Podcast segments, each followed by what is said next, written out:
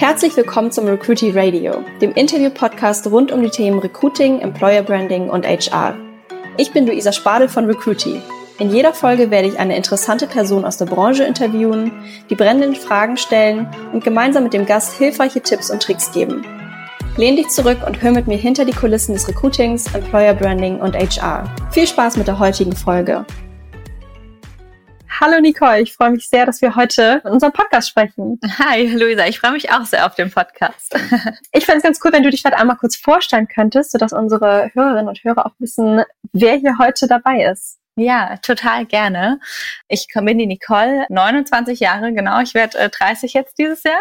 Oh. Und habe studiert im Erziehungs- und Bildungswissenschaftlichen Bereich, Bachelor in Marburg und mein Master in Berlin und habe ähm, da in der Zeit zwischen Bachelor und Master, ähm, weil ich, also im Grunde genommen habe ich mal BWL angefangen, wollte in die Wirtschaft, BWL war mir zu trocken und dann kam es dazu, dass ich Erziehungs- und Bildungswissenschaften gewählt habe, fand äh, die Thematiken super spannend und habe mich dann irgendwie aber auch wieder versucht, so in diese Wirtschaft reinzuwinden und kam dann durch Praktika und Werkstudententätigkeiten ins Personal rein, wo halt auch wieder so dieses, ja, man will was mit Menschen machen, man will irgendwie auch Menschen helfen. Ich hatte ein bisschen Psychologie auch äh, im Studium und das hat sich dann irgendwie dann ganz gut abrunden können.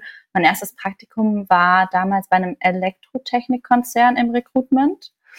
Ähm, da war ich direkt bei einer Recruiterin mit dabei und ähm, ja, konnte eigentlich alles ähm, von Jobbeschreibungen ähm, erstellen, Interviews, Koordinierung mit den Hiring Managern, viel Einblicke erhalten und lernen. Und dann vom Master her, ähm, ja, war es halt natürlich schwierig mit Erziehungs- und Bildungswissenschaften irgendwie einen Human Resource Master zu machen. Deshalb habe ich Bildungsmanagement dann im Master gemacht und da dann auch wieder im HR-Bereich gearbeitet.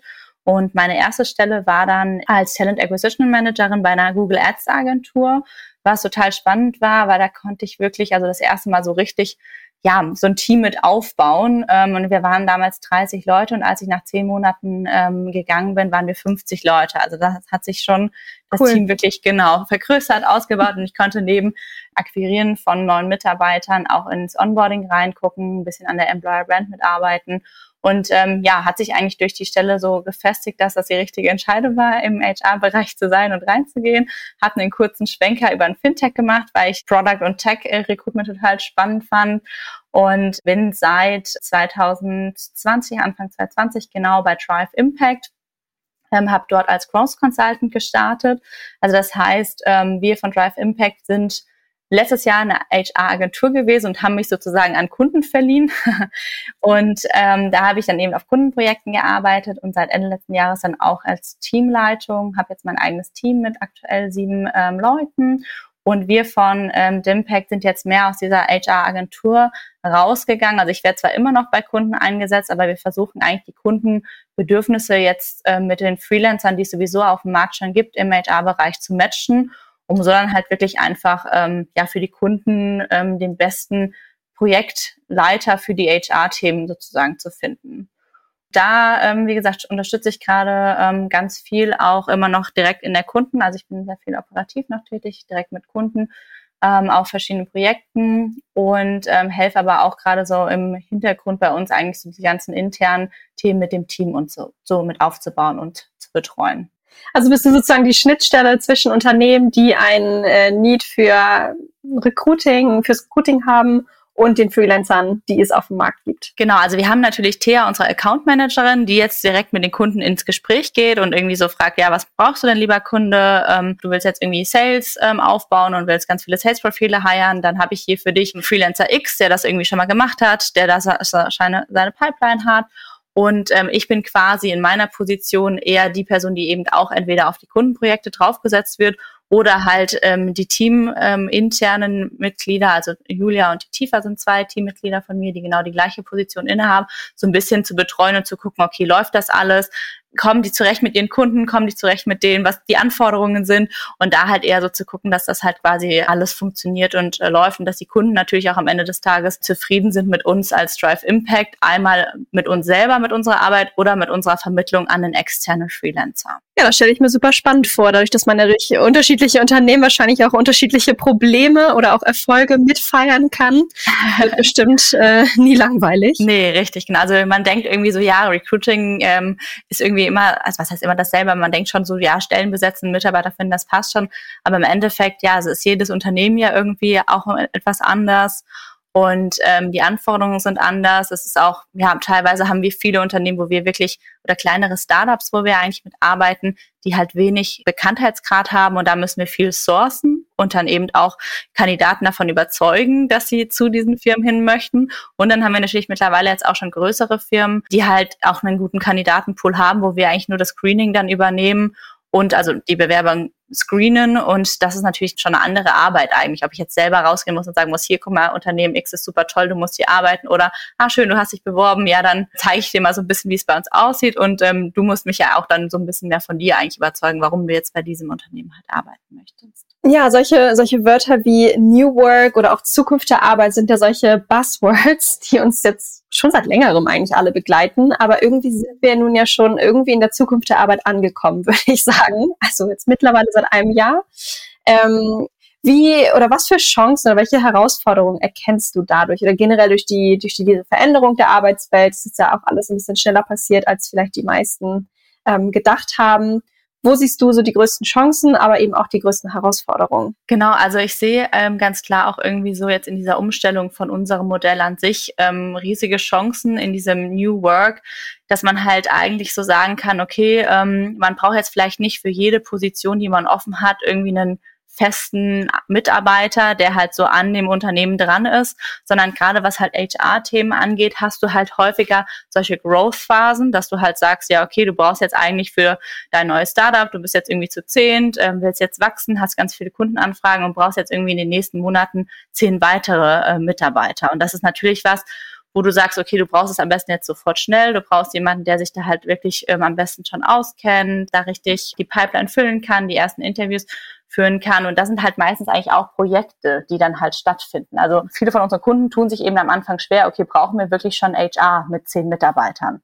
So, oder reicht es, wenn wir jetzt für ein Projekt jemanden einstellen, der uns halt im Aufbau hilft, vielleicht auch schon so ein bisschen eine Struktur schafft mit einer Software im Hintergrund und dann halt darüber halt irgendwie so die Kandidaten durchzuschleusen und die offenen Positionen, die halt eigentlich gerade Prio sind, eher zu besetzen. Und wenn das Team dann irgendwie 20, 30, 40 Mitarbeiter ist, dass man dann halt sagt, okay, jetzt ist es vielleicht sinnig, wirklich jemanden fest eben einzustellen. Und genau das ist halt, glaube ich, auch gerade so durch diese ganze ähm, ja, Corona-Situation gekommen. Viele Firmen am Anfang sind irgendwie erstmal in die Schockstarre gegangen und haben gesagt, oh Gott, wir wollen gar nicht mehr heiern, wir wollen niemanden mehr einstellen oder wir wollen sogar auch ganz viele Leute entlassen. Wo man natürlich dann auch sagen muss, das ist natürlich irgendwie schon eine ziemliche Herausforderung für die Unternehmen gewesen, zu sagen, okay, wen, wen lassen wir jetzt gehen, wen brauchen wir vielleicht jetzt aktuell nicht? Und da halt wiederum zu gucken, okay, vielleicht kann ich nicht auch in anderen Bereichen eher auf so Projektbasis arbeiten, weil da bin ich halt schon flexibler mit der Zusammenarbeit. Ich kann mir meine Experten für eine gewisse Zeit ins Unternehmen reinholen. Und wenn das Projekt abgeschlossen ist, dann habe ich halt von vornherein gewusst, okay, ihr seid für drei Monate hier, äh, wir haben zusammengearbeitet und dann kann ich halt oder habe ich halt weniger diese Personalkosten, dann wirklich Leute entlassen zu müssen in der Hinsicht. Genau, also ich denke halt auch, also vor allem eben um das nochmal so runterzubrechen, also flexibler Arbeitsplatz und vor Dingen flexible Arbeitszeitgestaltung sind halt die ähm, Chancen, die ich halt ganz klar sehe durch New Work und als Herausforderung da halt wieder natürlich durch dieses ganze Remote, durch diese Homeoffice-Themen ähm, auch ganz krass zu gucken, wie kommuniziere ich eigentlich wirklich, weil Kommunikation eigentlich immer ein, Thema ist, was eine Herausforderung ist, auch wenn ich zusammen im Team sitze. Und dann natürlich auch, wo, wo wir jetzt zum Beispiel, also wir von ähm, Dimpact äh, sind eigentlich schon immer ein Remote-Team gewesen und es hat bei uns eigentlich immer auch ganz gut funktioniert. Aber ich merke jetzt auch gerade selber als Teamleitung, so eine Motivation bei meinen Kolleginnen irgendwie so dauerhaft hochzuhalten, wenn du halt nicht mal sagen kannst, hey, wir treffen uns mal eben kurz auf einen Kaffee und besprechen das Ganze mal eben persönlich. Ich glaube, das ist halt so ein Thema, das wird bei vielen Unternehmen immer mehr kommen, wenn sie halt jetzt auch sich noch weiter aus diesem, wir sind jetzt nur zusammen im Büro hin, wir sitzen halt alle im Homeoffice, also wie du halt auch diesen Teamzusammenhalt letztendlich auch trotz dessen weiter behältst und weiter stärkst und einfach guckst, dass, dass trotzdem irgendwie alle motiviert sind, weil zum, also am konkreten Beispiel so ein Sales-Team nährt sich halt aus der Energie der Mitarbeiter, die zusammen in einem Team sitzen und sich gegenseitig auch so ein bisschen pushen, so, so Sales Deals abzuschließen. Weil wenn du alleine sitzt äh, und einen Sales Deals abschließt, ist es irgendwie so ein bisschen so, uh, ich feiere mich gerade selbst alleine in meinem Zuhause. Oder ob ich jetzt in, im Team sitze, in, in der Company vor Ort und halt irgendwie gemeinsam gefeiert wird. Aber da natürlich hast du halt ja eigentlich wieder über Slack die Möglichkeiten ähm, oder musst das halt eigentlich mehr nutzen, diese digitalen Wege, das dann halt auch wirklich mit deinen Kollegen zu teilen, hey, ich habe jetzt gerade einen Deal reingeholt und dann kriegst du halt einen Applaus als äh, Icon ja. quasi rübergeschickt. Ja, ich denke mal, dass das oder die, generell diese Herausforderungen werden sich ja garantiert auch in deiner Zusammenarbeit mit deinen Kunden widerspiegeln. Da wollen wir auch später noch ein bisschen drüber sprechen. Mich würde aber nochmal interessieren, was für Unternehmen kommen zu euch und vor allem auch mit was für Problemen? Also was sind so die Herausforderungen von euren Kunden? Die eure Services in Anspruch nehmen? Bei uns ist es halt so, was ich gerade schon angesprochen habe, wir haben halt viele junge Firmen, also viele Startups, die zu uns kommen, die teilweise noch sehr kleine Teams äh, haben, viele am Anfang irgendwie noch aus ihrem Umfeld rekrutieren konnten, weil sie halt gesagt haben, ich kenne da den oder der kennt dann den und dann haben sie die Leute eingestellt.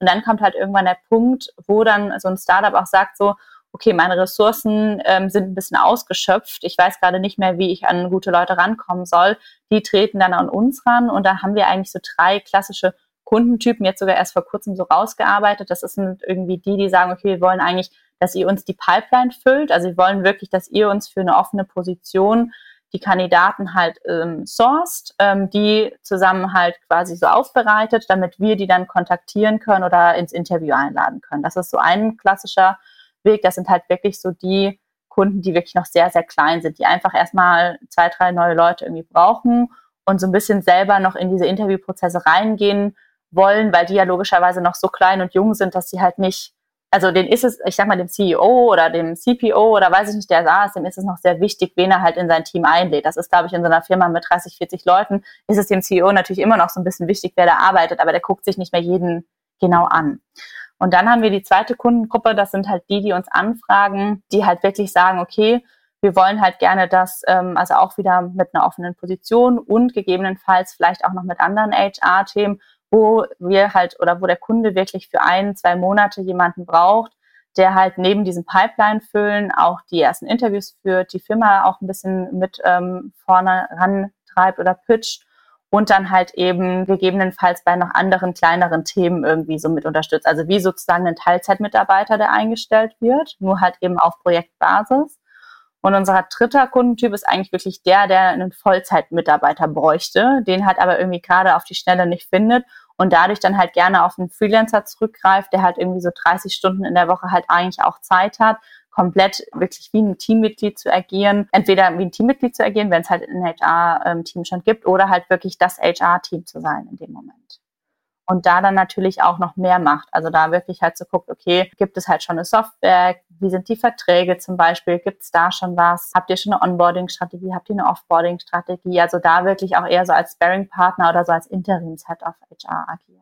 Ja, das hatten wir auch, oder das hattest du in unseren Vorgesprächen ja auch schon gesagt, dass, dass, dass ja Recruiting oder beziehungsweise eure Services nicht nur das Recruiting sind oder nicht nur das Hiren, sondern dass genau. da ja noch 50.000 andere Themen mit dranhängen, die man auch noch be beachten muss. Ja, ja, ich glaube, das ist ganz wichtig. Also sich den HR-Bereich so ein bisschen so vorzustellen, auch in so drei Säulen, dass du halt ganz klassisch so HR-administrative Themen halt eben hast, wie so Verträge, meinetwegen auch Mitarbeitergespräche, wobei das auch wieder so ein bisschen mehr in diese Business-Partner-Rolle reingeht. Also sagen wir HR-Admin, Recruiting und HR-Business-Partner. Das sind eigentlich so diese drei Rollen, klassischerweise, die es halt im HR gibt. Wie gesagt, je nach Größe der Firma ähm, am Anfang führst du natürlich noch nicht so intensiv irgendwie Mitarbeitergespräche, aber wenn deine, dein Unternehmen drei, vier Jahre alt ist und du merkst, okay, es kündigen immer mehr Leute, dann musst du auch anfangen zu gucken, okay, woran liegt das, was kann ich vielleicht machen? Es ist wirklich mehr als, äh, sag ich mal, das klassische Headhunting betreiben, Kandidaten zu gucken und irgendwie zu platzieren und Geld dafür zu kassieren.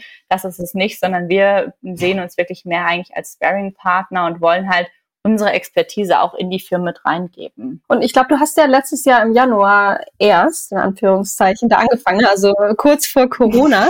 kannst du oder die kurze Zeit, die du vor der Pandemie da gearbeitet hast, kannst du sagen, ob es sich die Herausforderungen oder auch die, ähm, die Anfragen von Kunden seitdem verändert haben? Ja, also ich meine, die ersten drei Monate, Januar bis März, war ja eigentlich noch recht normal. da hatte ich ja angefangen, hatte drei Kunden, ähm, war sogar bei den Kunden viel vor Ort, einfach weil ich persönlich auch ein Freund davon bin, ähm, meine Kunden zu kennen und die Teams auch in einer gewissen Art und Weise zu kennen, weil letztendlich das erste Interview, was ich mit den Kandidaten führe, geht ja schon eher in die Richtung zu gucken, okay, passt der menschlich in die Firma rein? Und ich prüfe jetzt ja bei den Techies nicht, ob die wirklich coden können oder nicht. Das ist ja nicht mein Knowledge und auch an sich nicht die Aufgabe.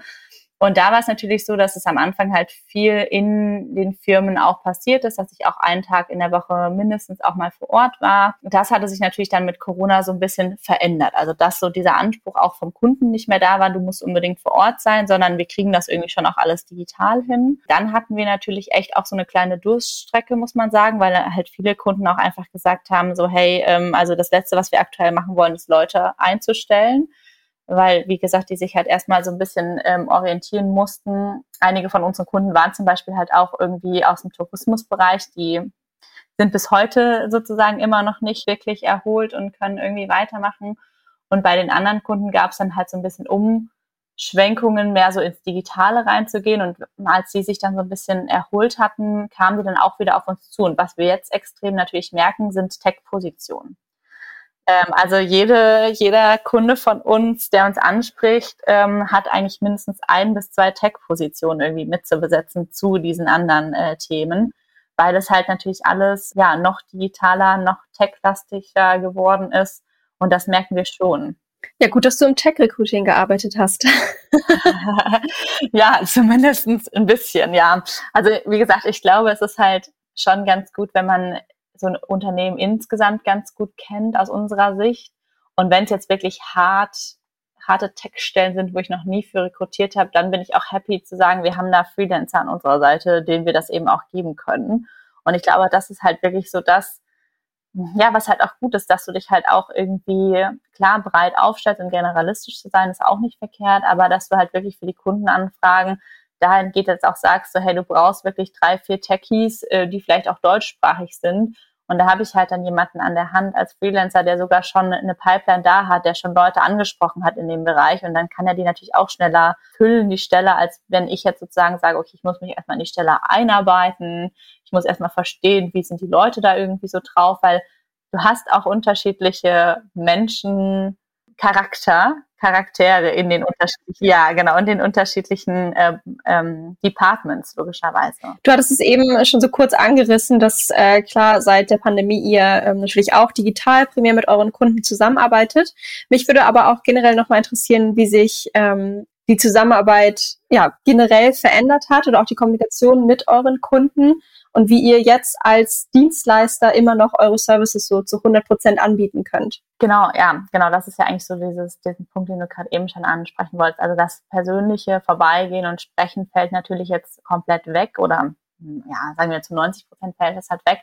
Das heißt, ähm, die klassischen Kommunikationswege über E-Mail werden halt viel mehr genutzt. Und ich muss auch sagen, dass ich auch ein Freund dafür von bin, auch eben mal kurz das Telefon in die Hand zu nehmen. Also ich frage natürlich immer meine Kunden, was nutzt ihr ähm, für Kommunikationswege? Ähm, viele sind irgendwie echt auch bei Google, ähm, also haben halt ein Google-Konto. Sie stellen uns dann auch ein Google-Konto meistens zur Verfügung. Wir werden zu Slack eingeladen. Das heißt, da ähm, hast du dann halt auch eine schnelle Kommunikationsebene äh, über dieses Chatprogramm und du kannst dir das ja auch auf dein Handy runterladen. Das heißt, du wirst auch von unterwegs irgendwie mal eben kurz gut ähm, zu erreichen. Und äh, wie gesagt, dass ich halt auch gerne meinen Kunden irgendwie ähm, anbiete, mal eben auch mal anzurufen. Also ich glaube, so dieses Anrufen ist halt irgendwie so ein bisschen oldschool geworden, weil man halt sagt, so, oh ja, ich kann ja eben mal kurz alles so per Slack irgendwie bequatschen, aber da muss ich halt auch irgendwie sagen, dass ich das gemerkt habe, dass da auch viel Zeit verloren geht, wenn du halt eben mal ähm, alles irgendwie über Slack aufschreibst. Wobei auf der anderen Seite muss ich auch sagen, wenn man halt telefoniert und nicht so super eng mit den Kunden zusammenarbeitet, muss man da dann auch wieder vorsichtig sein, dass keine Information verloren geht. Also eigentlich, was wir jetzt festgestellt haben, zum Beispiel, wenn wir jetzt die Kundencalls, gerade so die ersten Briefing-Calls mit unseren Kunden machen, ob wir das jetzt machen oder ob das jetzt auch die Freelancer machen, ist es halt schon nicht verkehrt, so ein Protokoll im Nachgang einfach nochmal so rauszuschicken, damit du halt wirklich auch alles schriftlich festgehalten hast und halt nichts verloren geht. Und ähm, ich glaube, das kommt halt so ein bisschen mit dazu, dass aktuell viele durch diese diese ähm, digitale Kommunikation auch irgendwie viele Themen parallel laufen lassen. Also ich habe irgendwie das Gefühl, dass man viel offen hat, viele Tabs offen hat, viele Slack-Channels offen hat, viel so parallel läuft und dass du halt auch gewisse Sachen, wenn du sie dann eben mal kurz am Telefon besprichst, vielleicht dann auch schneller wieder vergisst, weil du sie halt nirgendwo runtergeschrieben hast. Und wie regelt ihr dann so die Verantwortlichkeiten? Also gerade auch solche Punkte wie wer, wer, wer schreibt Protokolle, wer macht Notizen, wer updatet alle im Nachgang? Also wie organisiert ihr euch dahingehend? Genau, also das ist in der Regel schon auch auf unserem Tisch, dass wir da für den Kunden, also wir wollen den Kunden ja in dem Sinne schon entlasten. Also wir kommen ja nicht rein, um mehr Arbeit zu machen, sondern wir kommen halt rein, um den Kunden zu entlasten. Und ich bin halt auch ein sehr großer ähm, Freund davon, ähm, sowas halt auch über, über eine Software zu regeln, weil das hatte ich halt, das hatten wir ja damals im, im äh, Webinar schon mal kurz, so dieses Thema, dass man halt irgendwie ähm, E-Mails hin und her schreibt und dann vielleicht auch durch dieses durch diesen Google-Betreff, es sind ja immer alle E-Mails, die du halt im gleichen Betreff hast, unter der E-Mail drunter. Und irgendwann, wenn du dann so viel hin und her schreibst, ähm, findest du dich ja irgendwie auch nicht mehr so richtig zurecht. Von daher bin ich halt echt auch ein Freund. Also wir haben das am Anfang viel auf Excel gemacht, dass wir halt so Sheets erstellt haben, wo wir gesagt haben, okay, hier ist ähm, so ein Briefing wo wir die Informationen vom Kunden drin haben, die spezifischen Stelleninformationen. Dann haben wir ähm, einen Reiter gehabt, wo wir die ganzen Kandidaten reingepackt haben mit Links und Kommentaren etc. etc.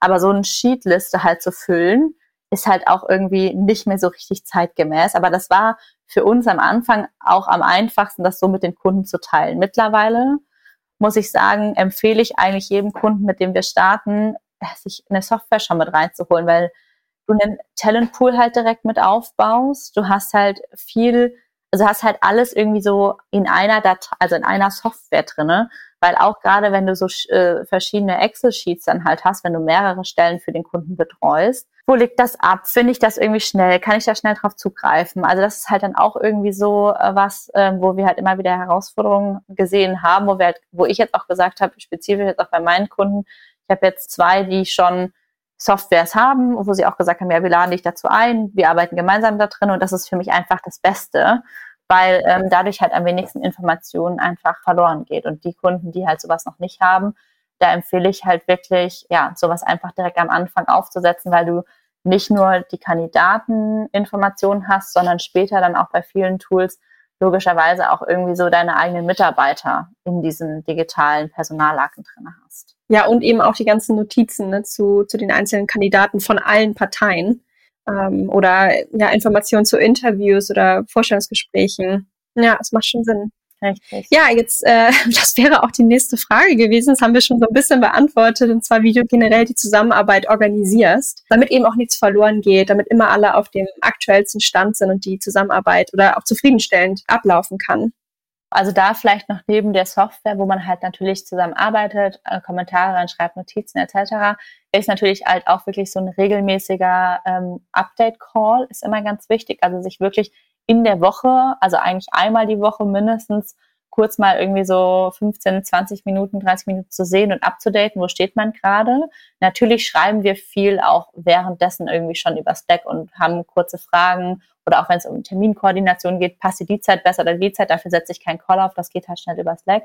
Aber so ein wöchentliches Meeting mit den Kunden muss auf jeden Fall drinne sein, damit der Kunde einfach weiß, was gerade los ist, damit ich sozusagen oder wir halt von unserer Seite auch einfach sagen können, wo wir gerade stehen. Dann im besten Falle halt wirklich, also das machen wir aktuell jetzt noch nicht so in Stein gemeißelt, aber ich würde eigentlich schon gerne so alle zwei Wochen auch irgendwie nochmal so eine Update-Mail rausschicken. Also dass du auch wieder halt was hast, wo du letztendlich auch so drauf gucken kannst, okay, wir arbeiten jetzt schon vier Wochen zusammen, so viele Kandidaten wurden gesourced, so viele Kandidaten haben wir im Interview drin, so viele sind jetzt schon im nächsten Step und dann im letzten Step und, und, und. Also dass du schon auch viel mehr noch äh, versuchst, transparent zu sein, weil letztendlich wir bei uns auf Stundenbasis abgerechnet werden. Und da wollen die Kunden natürlich auch irgendwie nach drei, vier, fünf Wochen oder auch nach einem Projektabschluss gerne nochmal sehen, ja, okay, wie lange hat denn eigentlich was gedauert und wo habt ihr mal mehr Stunden verbraucht und wo habt ihr halt weniger Stunden verbraucht, damit du auch eine Transparenz halt für den Kunden logischerweise hast. Und ich glaube, das ist auch super wichtig, so die Zusammenarbeit, Zusammenarbeit zu organisieren, dass der Kunde am Ende natürlich super happy ist und du aber auch sagst, ja, okay, die zehn Stunden, die wir am Anfang vereinbart haben, reichen halt nicht mehr aus, zum Beispiel, weil jetzt halt so viele Calls, Pre-Screen-Calls da sind, du musst mir für nächste Woche irgendwie doch noch fünf Stunden mehr geben oder eine Person aus deinem Team, die das vielleicht auch mit übernehmen kann. Also da den Kunden halt wieder mit einzubeziehen. Ja, lass uns noch mal ganz kurz zum äh, dem Einsatz von einem Bewerbermanagementsystem zurückgehen, weil das ja schon so ein zentraler Erfolgsfaktor ist für eine gute Zusammenarbeit. Aber vielleicht, was sind so wirklich die Erfolgsparameter oder Erfolgsfaktoren für den Einsatz von einem Bewerbermanagementsystem? Also ich sehe da halt ganz klar die Struktur, die Übersichtlichkeit, dass du halt wirklich, also du hast zum einen erstmal, also wenn ich jetzt raufgucke aus meiner ähm, Brille, bin ich halt diejenige, die sagen kann, okay, ich kann jetzt ganz klar meinem Hiring Manager, meinen Kunden, mit dem ich zusammenarbeite, zeigen, wie viel wir ähm, angesprochen haben, wie viele Leute in welchen Steps halt sind. Also ich habe eine Übersichtlichkeit. Ich habe logischerweise die Kommentarfunktion, ähm, die Notizfunktion. Ich habe halt alle wichtigen Informationen auch jetzt zum Beispiel, wenn ich in die Interviews koordiniere für die Hiring Manager, haben die auch den Lebenslauf auf einen Blick, die haben die Rufnummer auf einen Blick, falls irgendwie das mit dem Videocall mal nicht klappt, dass du mal schnell doch den, das, den Hörer in die Hand nimmst und sagst, okay, ich rufe den Kandidaten jetzt eben mal kurz an. Also du hast halt wirklich die geballten Infos auf einer Seite und andersrum vom Hiring Manager aus ist es halt auch viel entspannter, wenn ich ein Tool habe, wo ich halt darauf zugreifen kann, um halt die ganzen Daten einzusehen. Also du kannst halt insgesamt auch zum Beispiel Analysen besser halt fahren. Also du kannst halt wirklich auch dir Statistiken rausziehen aus den ähm, Bewerbermanagement-Software-Tools, wenn du zum Beispiel jetzt auch aufhörst zu arbeiten, als ich jetzt mit dem Projekt von drei Monaten, kann man aber trotzdem ähm, dem Kunden dann im Nachgang irgendwie nochmal sagen, so guck mal, bei der und der Stelle haben wir im Durchschnitt so und so lange gebraucht. Also du hast halt wirklich auch Zahlen, du hast halt Analysen, du hast halt Messungen und, ach genau, und du kannst halt vor allen Dingen einen Kandidatenpool auch schon aufbauen. Also du kannst halt die Kandidaten, mit denen du gesprochen hast, auch irgendwie wieder recyceln, weil sie halt auch alle in einer Software drin sind. Recyceln. Ja. Das finde ich eine gute, einen guten Ausdruck dafür. Ja, das, das, sagen wir immer so ganz nett. Ja, die müssen wir doch recyceln. Da waren halt gute dabei irgendwie.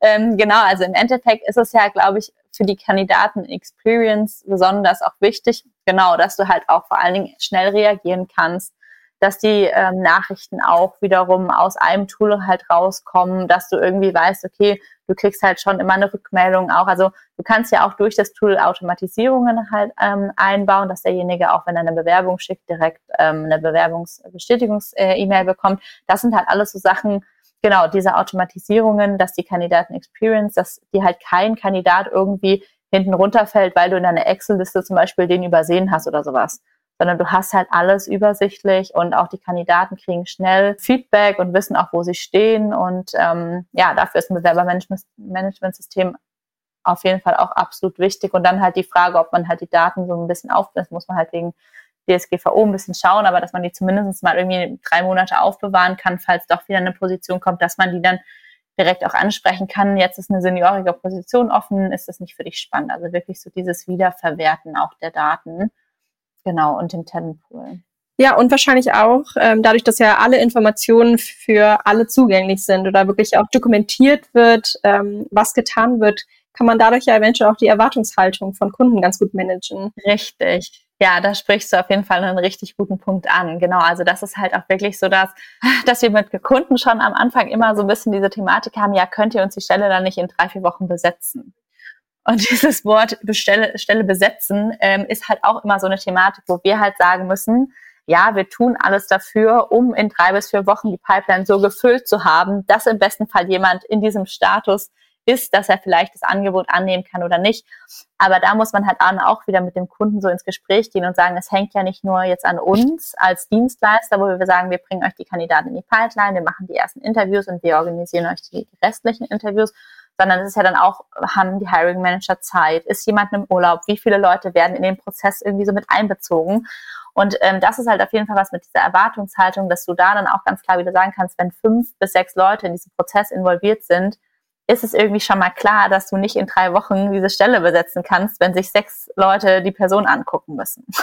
Und ähm, genau, und da dann halt wieder das mit der Terminorganisation, zumindestens Du kannst halt immer besser einschätzen, wie lange du ungefähr brauchst. Also Durchschnittswerte kriegst du hin. Und das ist halt ganz gut, ähm, das den Kunden halt anhand des Tools auch zu zeigen. Und damit ist dann, glaube ich, auch die Erwartungshaltung ganz gut einzustufen. Genau.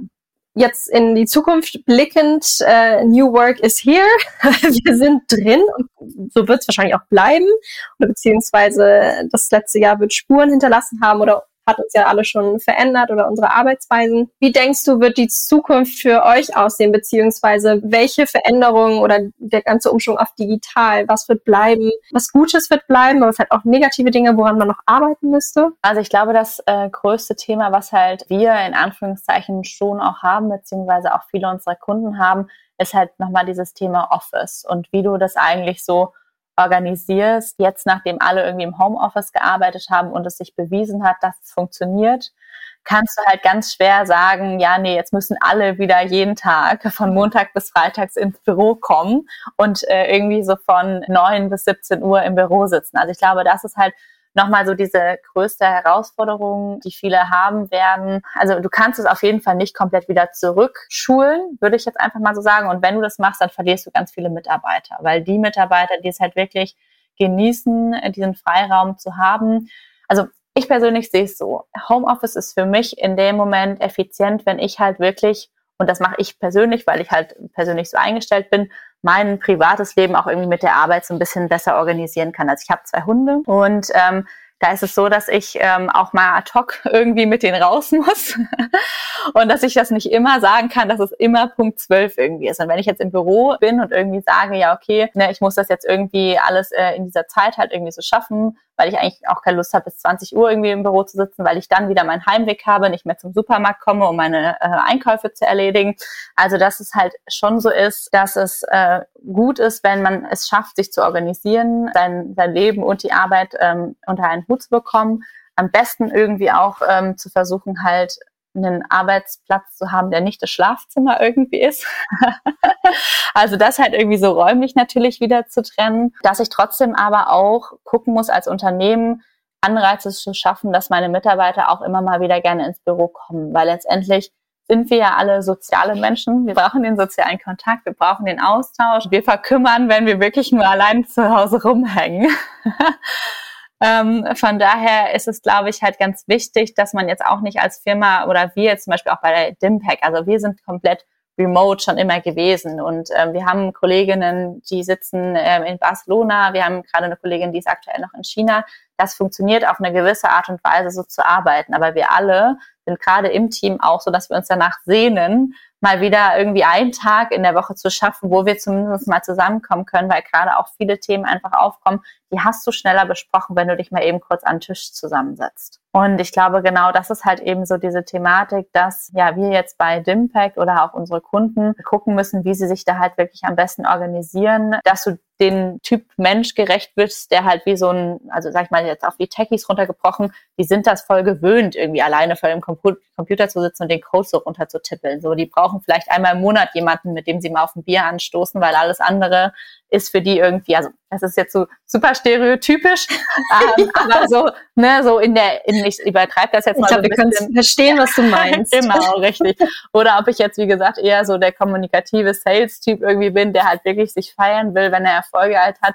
Und dann ist es schon schön, wenn du natürlich auch die Möglichkeit hast, in ein Büro zu gehen. Also ich glaube, es ist nicht ratsam für Firmen zu sagen, nee, wir sind komplett nur noch ähm, remote und im Homeoffice, weil die Mischung wäre schön. Genau, richtig. Also ich glaube wirklich, die Mischung macht's am Ende und trotzdem aber den Mitarbeitern diese Flexibilität weiterhin zu geben, wenn auch ein Mitarbeiter sagt, nö, du, ich schaffe das auch zwei Monate nicht ins Büro zu kommen und trotzdem abzuliefern, dann sollte das halt auch okay sein. Ja, und was du vorhin auch meintest, also es sind ja nicht nur die eigenen Mitarbeiter, die man vielleicht bei sich hält oder weiterhin glücklich macht, sondern ja auch Talente oder eben qualifizierte Kandidaten, die man noch gar nicht hat. Weil wenn man eben remote ist oder nicht unbedingt jemanden braucht, der wirklich jeden Tag ins Office kommt, hast du ja auch einen viel größeren Talentpool. Dann kannst du ja über deine Stadt oder das Land hinaus sogar sourcen und Kandidaten einladen. Ja, richtig, richtig guter Punkt. Also genau das ist ja immer so das, was wir jetzt auch bei den Positionen haben wenn es jetzt heißt, okay, wir müssen jetzt wirklich ähm, Stellen besetzen und die Leute müssen jetzt Deutsch sprechen und die müssen eigentlich am besten schon in Berlin wohnen, obwohl wir remote sind. Dann denkst du dir halt auch so. Ja, das widerspricht sich irgendwie. Hm, okay, also ich meine, ich kann das verstehen, wenn du halt jetzt irgendwie wegen den Zeitzonen zum Beispiel sagst, das ist halt nicht so optimal. Ich habe eine Freundin zum Beispiel, die arbeitet aktuell für eine Firma in New York aus Berlin raus und die klagt halt immer, weil ihre Arbeitszeit halt am Abend ist, wo alle anderen sich dann doch irgendwie jetzt mal nochmal irgendwie versuchen, so, wenn das Wetter wieder ein bisschen besser wird, draußen mal irgendwie auf ein Bierchen zu treffen und dann muss sie halt arbeiten. Und das ist halt, glaube ich, auch nicht so optimal. Aber alles andere, wenn es halt irgendwie visumstechnisch äh, möglich ist, also auch nicht mehr in England bist oder so, das ist auch gerade schwierig äh, mit Brexit, wenn man nicht mehr zu Europa dazu gehört. Aber sobald du das halt irgendwie arbeitsrechtlich machen kannst, ähm, ist das ein richtig guter Punkt, dass du halt nicht nur auf Berlin zurückgreifst, sondern halt auf Deutschland oder eben auch auf Europa oder. Hast du abschließend vielleicht noch so deine wichtigsten Tipps oder Tricks, wie man die, ja, die Zusammenarbeit vielleicht innerhalb des Teams, also bei dir, bei Impact, aber auch mit den Kunden erfolgreich schaffen kann oder dass die, ja, dass die Zusammenarbeit eben erfolgreich gelingt. Wirklich Kommunikation und aber auch gesteuerte Kommunikation. Also klar, es ist schön, irgendwie sich mal ähm, auf so ein äh, Kaffee-Date zu treffen und so ein bisschen zu schnacken. Aber man muss halt schon gucken, dass man halt auch Themen wirklich ähm, anspricht und am besten halt auch, was ich irgendwie merke, ähm, zum Beispiel kann man mit so einem Trello-Board arbeiten, dass man wirklich halt die Aufgaben da mal so runterbricht und sagt, wer sich darum kümmert, weil ich, ich sehe auch gerade, dass man viel hat irgendwie so Videocall oder viel auf Slack schreibt, aber so richtig festgelegt, wann was gemacht werden muss, ist halt auch ein bisschen schwierig, weil du dich halt nicht mehr im Büro triffst und sagst so, hey, hast du das schon gemacht? Und dann sagst du, ach ja, habe ich schon gemacht. So, also das halt irgendwie doch nochmal so ein bisschen zu strukturieren, dass halt Aufgaben auch wirklich abgearbeitet werden, die jetzt halt nicht super prio sind, weil ich glaube, das kann echt auch mal passieren, dass dann so zwei, drei Wochen rumgehen und du halt irgendwie eine Aufgabe immer so ein bisschen vor dich herschiebst, weil halt niemand da ist, der sagt, so, hm, hast du es jetzt schon gemacht? Also Kommunikation, wirklich auch, ja, gezielte Kommunikation, wie gesagt, sich halt irgendwie Protokolle zu nehmen, das Ganze irgendwie auch so festzuhalten, was wann gemacht werden soll und halt ähm, für die Zusammenarbeit mit den Kunden, ja, also am besten wirklich halt transparent mit den Kunden kommunizieren, was halt irgendwie gerade möglich ist, was am Markt gerade möglich ist, dass man wirklich auch einfach so ein bisschen versucht, am Zahn der Zeit mit den Kunden auch über Themen zu sprechen und einfach zu sagen, so, ähm, was wir gerade ja angesprochen haben. Also, dass vielleicht so dieses eng geschnürte, dieser eng geschnürte Blick auf eine Position irgendwie nicht mehr so da sein muss, wenn man jetzt halt das große Fenster des Remote-Arbeitens, des Homeoffice sieht, da halt versucht auch wirklich, ja, die Kunden noch weiter zu sensibilisieren dafür. Gerade ja auch dahingehend, dass wir ja nun auch alle remote sind. Du hast es ja eben schon angesprochen, ihr seid eh schon immer remote gewesen oder primär remote aber es klappt ja trotzdem. Richtig, genau. Es klappt trotzdem. Man muss es halt, wie gesagt, echt versuchen. Also für uns zum Beispiel sagen wir halt auch mehr Team-Events, als es vielleicht vorher der Fall war. Wenn man so einmal alle drei Monate mal ein Team-Event gemacht hat, dann hat es gereicht. Jetzt ist es, glaube ich, nicht verkehrt, wenn man irgendwie einmal im Monat vielleicht ähm, sich mal so zusammentelefoniert, damit sich mal das Team, die halt enger zusammenarbeiten, irgendwie doch nochmal so ein bisschen mehr sehen und dass diese Motivation und dieses, dieser Zusammenhalt, weil letztendlich wir arbeiten ja trotzdem immer noch für unsere Firmen. So und mit der Firma muss man sich irgendwie immer noch identifizieren ähm, oder sollte man sich identifizieren, weil das letztendlich ja auch, also denke ich mal, das, das geht ja viel, also natürlich gibt es auch die, die einfach arbeiten, um zu arbeiten, aber ich glaube, gerade in der Startup-Welt, in den jungen Unternehmen, willst du dich halt auch als Individuum, Individuum sehen und du willst halt dich auch irgendwie damit so ein bisschen identifizieren, also nicht ein bisschen, du willst dich mit deiner Firma identifizieren und dann, ähm, ja, es ist halt eben auch wichtig, sich wirklich auch immer mal wieder so im Team, äh, mit der Firma zusammen, mit den Geschäftsführern auch immer im, im Loop zu halten und auch zu wissen, was halt eigentlich so los ist und was halt so abgeht gerade. So, jetzt habe ich wieder ein bisschen zu weit ausgeholt. Vielleicht nochmal wirklich abschließend ähm, kann man das eigentlich ganz gut auf fünf, fünf wichtige Punkte runterbrechen. Zum einen natürlich die Kommunikation, die ich gerade angesprochen habe. Das letztendlich dann auch strukturiert aufzuschreiben, also zu dokumentieren, die Transparenz logischerweise zu haben, um das Ganze halt natürlich auch ähm, offen darzulegen, was halt am Markt gerade los ist und dann auch die Verantwortlichkeiten dementsprechend richtig aufzugliedern. Und der letzte Punkt natürlich die Team-Events, also wirklich diese persönlichen Momente auch über die Arbeit hinweg mit den Teammitgliedern ähm, ja, zu erleben und weiterhin zu haben. Vielen herzlichen Dank, Nicole, für deine Einblicke und deine Expertise in dem Bereich. Ja, ich danke dir. Es hat mir sehr viel Spaß gemacht. Vielen Dank, dass du dir die heutige Folge angehört hast. Ich hoffe, sie hat dir gefallen. Lass uns gerne einen Kommentar da und teile diese Folge mit deinem Netzwerk. Ich freue mich, wenn du das nächste Mal wieder einschaltest.